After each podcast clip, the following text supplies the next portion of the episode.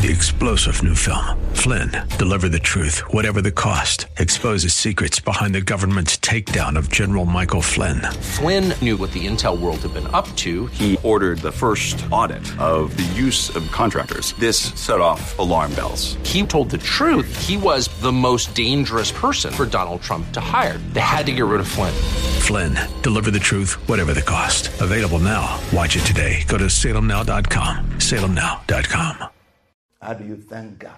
Talking about thankfulness, gratefulness. How thankful you are is determined by your perception of what you have been given or what you have received. The salvation of your soul is marvelous, is most precious, is most glorious, most astounding, powerful, incredible, unimaginable. The salvation of your soul is beyond anything, nothing comparable to that if we can just catch a glimpse, just a glimpse of what we have been delivered from, if we can just catch a glimpse, a glimpse of hell, where we were delivered from, from where we were delivered. We were delivered from a life of sin. We were delivered from sinfulness. We were delivered from blindness, from hopelessness. We were delivered from the bottomless pit of endless hell fire. Let me say that again. We were delivered from the bottomless pit of endless hell fire. Wow. If we would just catch a glimpse of that, we will be most grateful to God who delivered us from such. You will be dancing all around. And that's not the end. If we will just catch a glimpse, if our eyes will just open a bit of the marvelous lights and endless estates where we have been brought into, we will be ecstatic. We will be far more thankful to God for our salvation than for anything else we have ever received or possessed. Amen. If you will know where you're coming from and you will know where you are going, you'll be most thankful to God.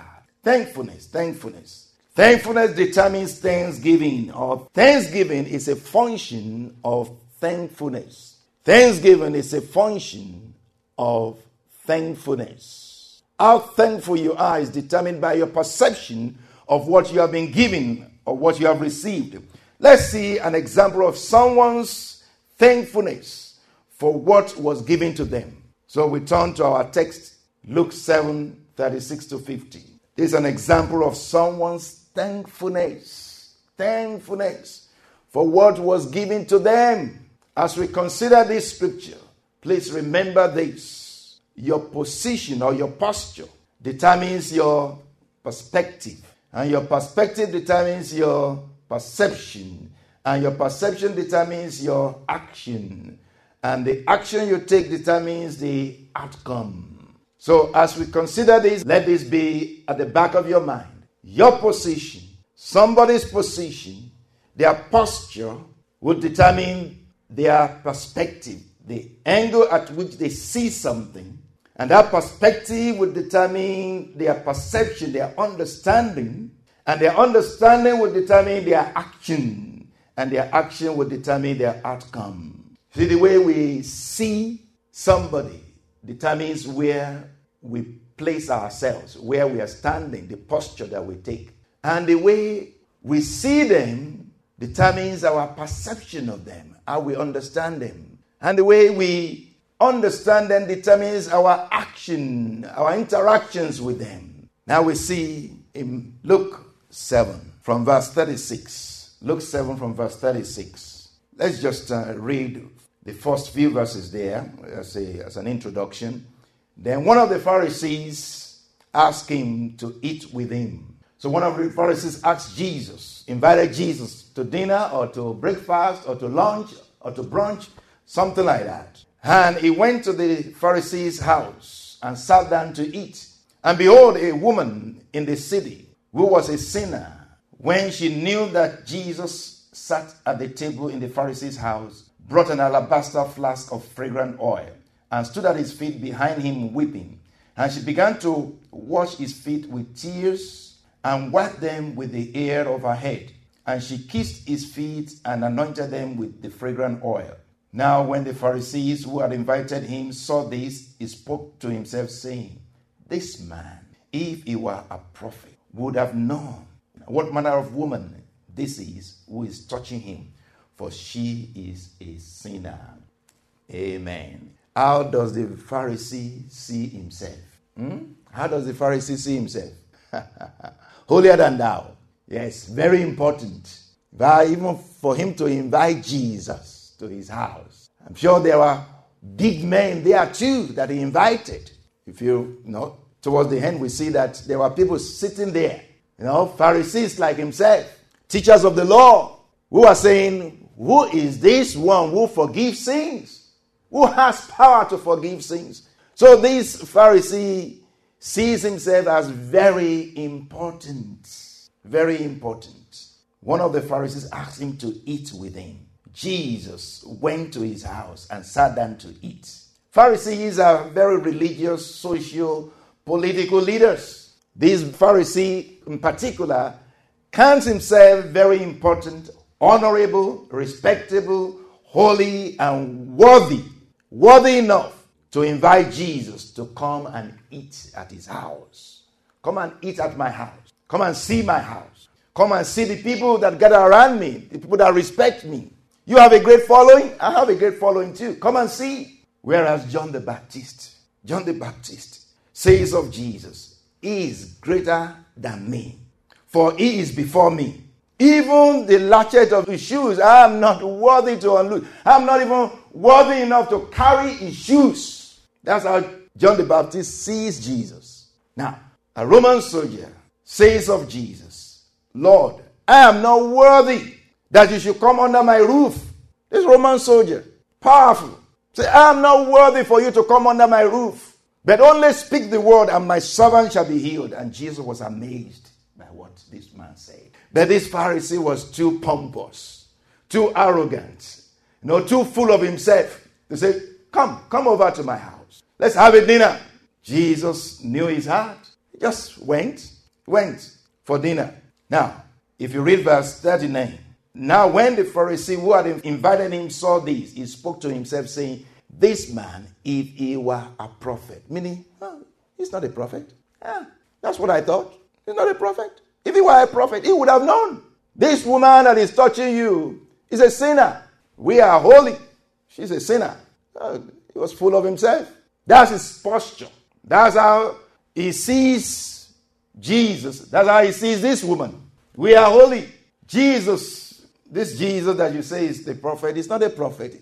If he was a prophet, he would have known. He would have known that this woman, this woman is a sinner. We know her around the city. We know her on the street. He does not see Jesus. The Pharisee does not see Jesus as a prophet. And he sees the woman as a sinner. Verses 41 to 43. There was a certain creditor. Jesus now, you know, telling him a story. And this story, you can actually see that Jesus Christ was describing or was comparing the Pharisee and the woman. The Pharisee and the woman. This particular Pharisee, his name is Simon. And the, the description of what, you know, a scenario that Jesus Christ gave to him here is actually pointing to him and the woman. So Jesus Christ said, Listen, I want to tell you a story. I said, Teacher, say on. There was a certain creditor who had two debtors. One owed him 500 denarii and the other 50, 10 times more. And when they had nothing which to repay, nothing, nothing to repay, not that they could, they could pay some, nothing to repay, he freely forgave them both. Tell me, therefore, which of them will love him more? Simon answered and said, I suppose the one whom he forgave more. And he said to him, You have rightly judged. You have rightly judged. Tell me, therefore, which of them will love him more? So, what's the connection between love and forgiveness?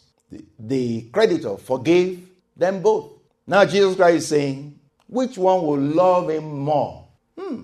Which one will love him more? It's like saying, Which one will be more grateful? Which one will be more thankful? To forgive is to love. To love is to forgive. Love forgives. Love gives. Love forgives. Love gives. What is forgiving is giving. What is forgiving is giving. If, if you are forgiving, it means somebody paid for it. Somebody gave something to clear your debt. So you owe $500 and you are forgiving $500. It means you are giving $500. What is forgiving is giving. Lovers are givers. Givers are lovers. Lovers give. Again, Jesus Christ says, Tell me therefore which of them will love him more. Which of them will love him more? Which of them will be more grateful? Which of them will be more thankful? You see, one good turn deserves another. This woman or this person who has been forgiven more loves more because love inspires love. Giving inspires giving. Because she has received love, she is giving love in return. Again, your position, your posture determines your perspective, your perception, your action, your, the outcome. This Pharisee, full of himself, self righteous, holier than thou, is this person that Jesus, the other creditor, that was supposedly forgiving 50. Because that's how he sees his sins 50. Only 50, not much, nothing. Whereas the, the woman, the sinner, sees herself as owing what? 500 denarii. Your act of thanksgiving is a function of your feeling of thankfulness. Your act of thanksgiving is a function of your feeling of thankfulness. Now, Luke 7 44 to 46. It says, Your posture, your posture determines your perspective. Your perspective determines your perception, determines your action, and determines the outcome. Luke 7 44 to 46. Then he turned to the woman and said to Simon, Do you see this woman? I entered your house. You gave me no water for my feet, but she has washed my feet with her tears and wiped them with the hair of her head. You gave me no kiss, but this woman has not ceased to kiss my feet since the time I came in. You did not anoint my head with oil, but this woman has anointed my feet with fragrant oil. Wow, these words are loaded. From verse 44 Then he turned to the woman and said to Simon, How do you turn to someone and you are speaking to another person? Hmm? So Jesus Christ turned to the woman was speaking to Simon. It's like, I turn to you, but I'm conversing with somebody somewhere else at the corner of the room. So Jesus made this woman the center of attraction.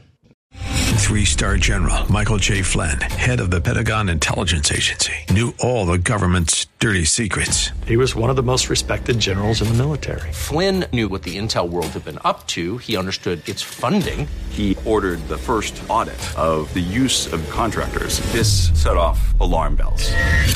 The explosive new documentary, Flynn, Deliver the Truth, Whatever the Cost, uncovers the facts behind this scandal. Flynn told the truth. He was the most dangerous person for Donald Trump to hire. I find out the worst enemy that I'm going to face in my life is right here in America. They took my assessment and they wanted me to change it. And I was like, I'm not changing it. They had to get rid of Flynn. With in depth interviews, archival footage, and never before seen personal records of the man behind the headlines. I just felt like I was drowning. Flynn, deliver the truth, whatever the cost. Available now. Watch it today. Go to salemnow.com. Salemnow.com.